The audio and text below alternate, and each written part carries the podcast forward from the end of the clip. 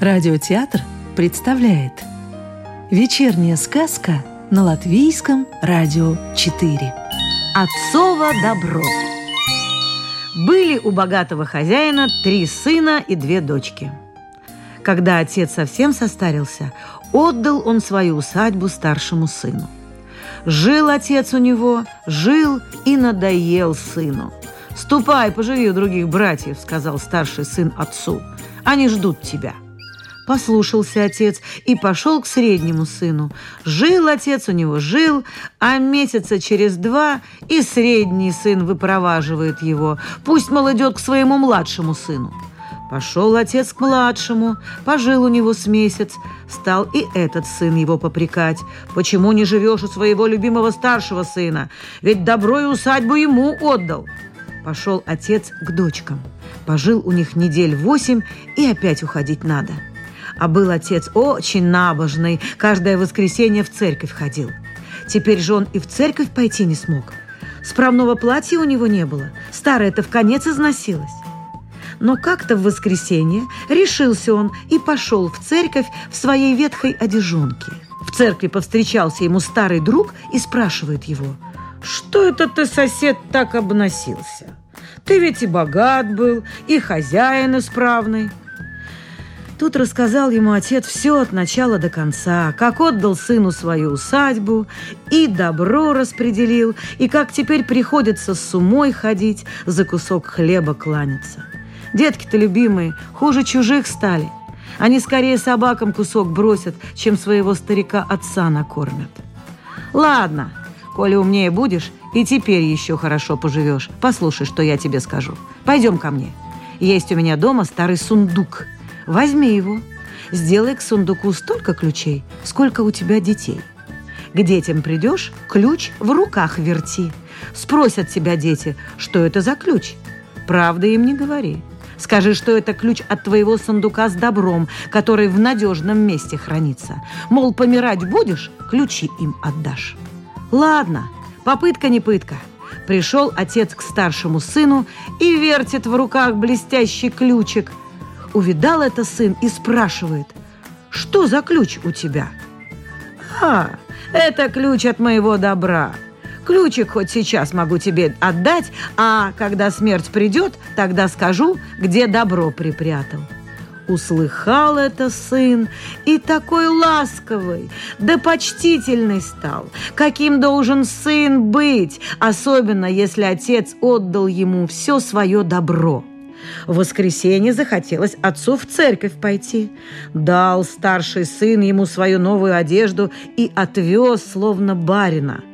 Увидали это другие сыновья и дочери, и подумали они, «О, видать, отец-то не нищий, не стал бы старший братец зря свою новую одежду ему отдавать и в церковь словно барина возить». Подошли они все к отцу, обступили его, здороваются, и каждый к себе жить зовет. Пожил отец у младших сыновей, и им тоже, что и старшему рассказал. Теперь у отца все было, только птичьего молока не хватало. Чего бы душа его не пожелала, сыновья тотчас доставали, и просить не надо было. Пожил он у сыновей, как у Бога за пазухой, а в воскресенье в церкви встречают его дочери и говорят, «Ну и загордился ты, отец, к нам даже не заглянешь».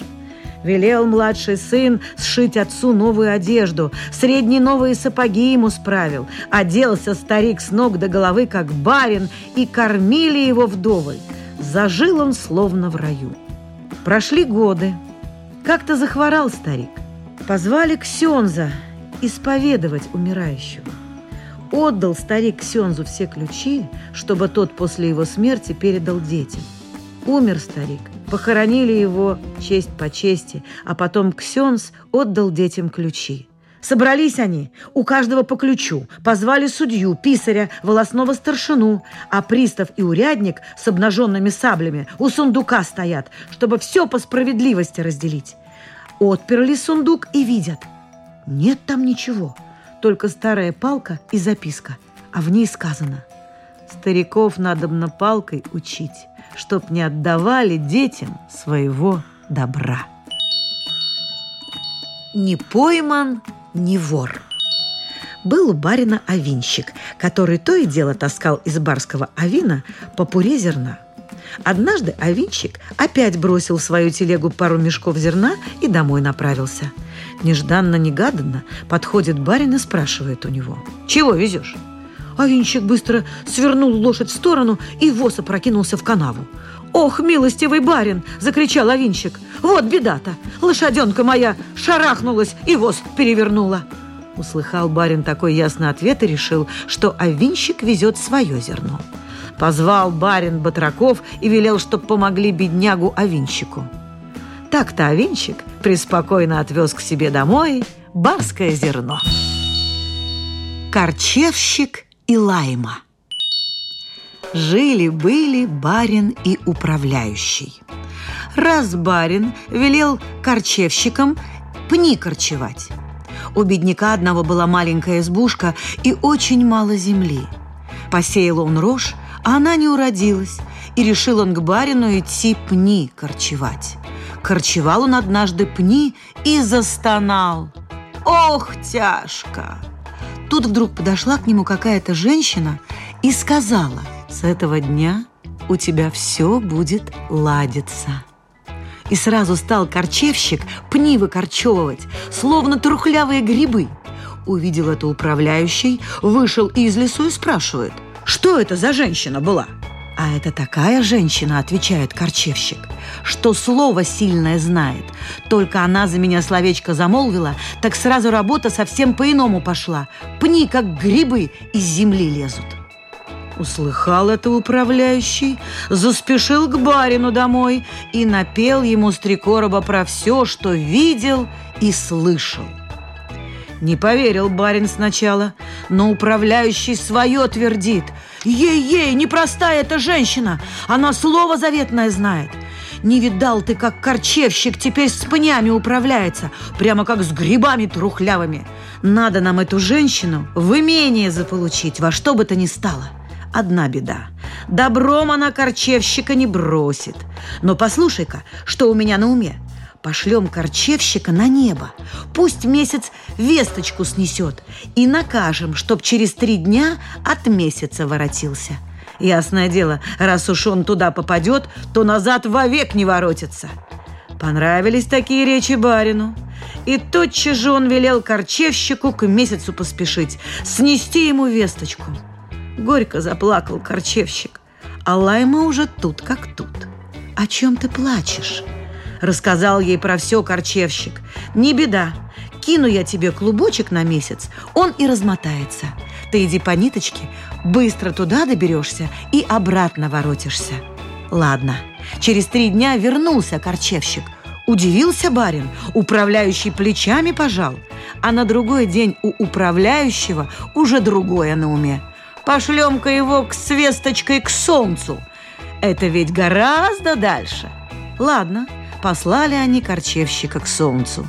А Лайма другой клубочек закинула, и корчевщик через три дня как ласточка с весточкой примчался. Удивился барин, управляющий плечами пожал. На завтра управляющий опять за свое. Пошлем-ка его в пекло за весточкой. Уж оттуда ему не воротиться. Ладно, а Лайма третий клубочек кинула. Падал клубочек, разматывался, пока на самое дно пекла не упал. Шел корчевщик по размотавшейся ниточке и до ворот пекла дошел. Оглянулся он и видит. Управляющий за ним скачет. А управляющий на этот раз вслед за бедняком отправился, чтоб поглядеть, вправду ли он до пекла дойдет. Но ниточку управляющему не дано было видеть, только корчевщику она была видна. Корчевщик прикинулся, что не заметил управляющего. Отворил он ворота и смело в пекло направился. Но только он шаг ступил, как грудь в грудь столкнулся с покойным отцом своего барина. Черт велел баринову отцу тяжелые бочки перекладывать. Ну а корчевщику это что за дело? Он дальше пошел а у барина своя дорога. Корчевщик быстро управился со своим делом и пошел прочь из пекла. а черт до ворот его проводил. Выходя, корчевщик глянул невзначай на бочки. Баринов отец бочки катал, да постановал, а управляющий стоит рядом и думает, дай-ка подсоблю малость своему давнему благодетелю. Соскочил он с коня, уперся в бочку руками, поднатужился, а она не с места.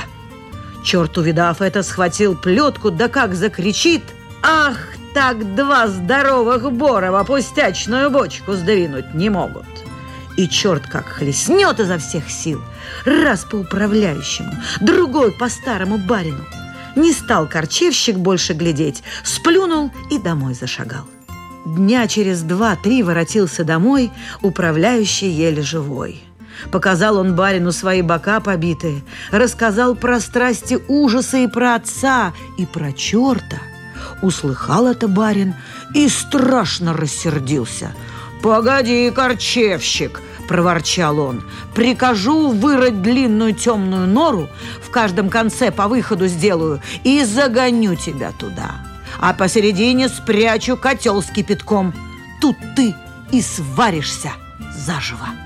Алайма уже загодя сказала корчевщику, что делать, да как быть, и еще добавила. «Иди через нору смело, ничего с тобой не случится». Настал день, когда корчевщику велено было через нору пройти. Полез он. Немного погодя, из норы всплеск послышался – Барин с управляющим ухмыляются злорадно. И вдруг, что это? Вылезает из норы корчевщик живой и невредимый, и к тому же платье на нем все в золоте. Увидали это барин с управляющим и скорее в нору, в котел прыгнуть. Прыгнуть-то они прыгнули, да обратно не выбрались. Оба сварились.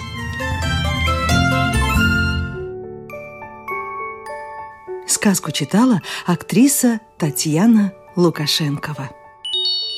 Новую волшебную историю услышите завтра.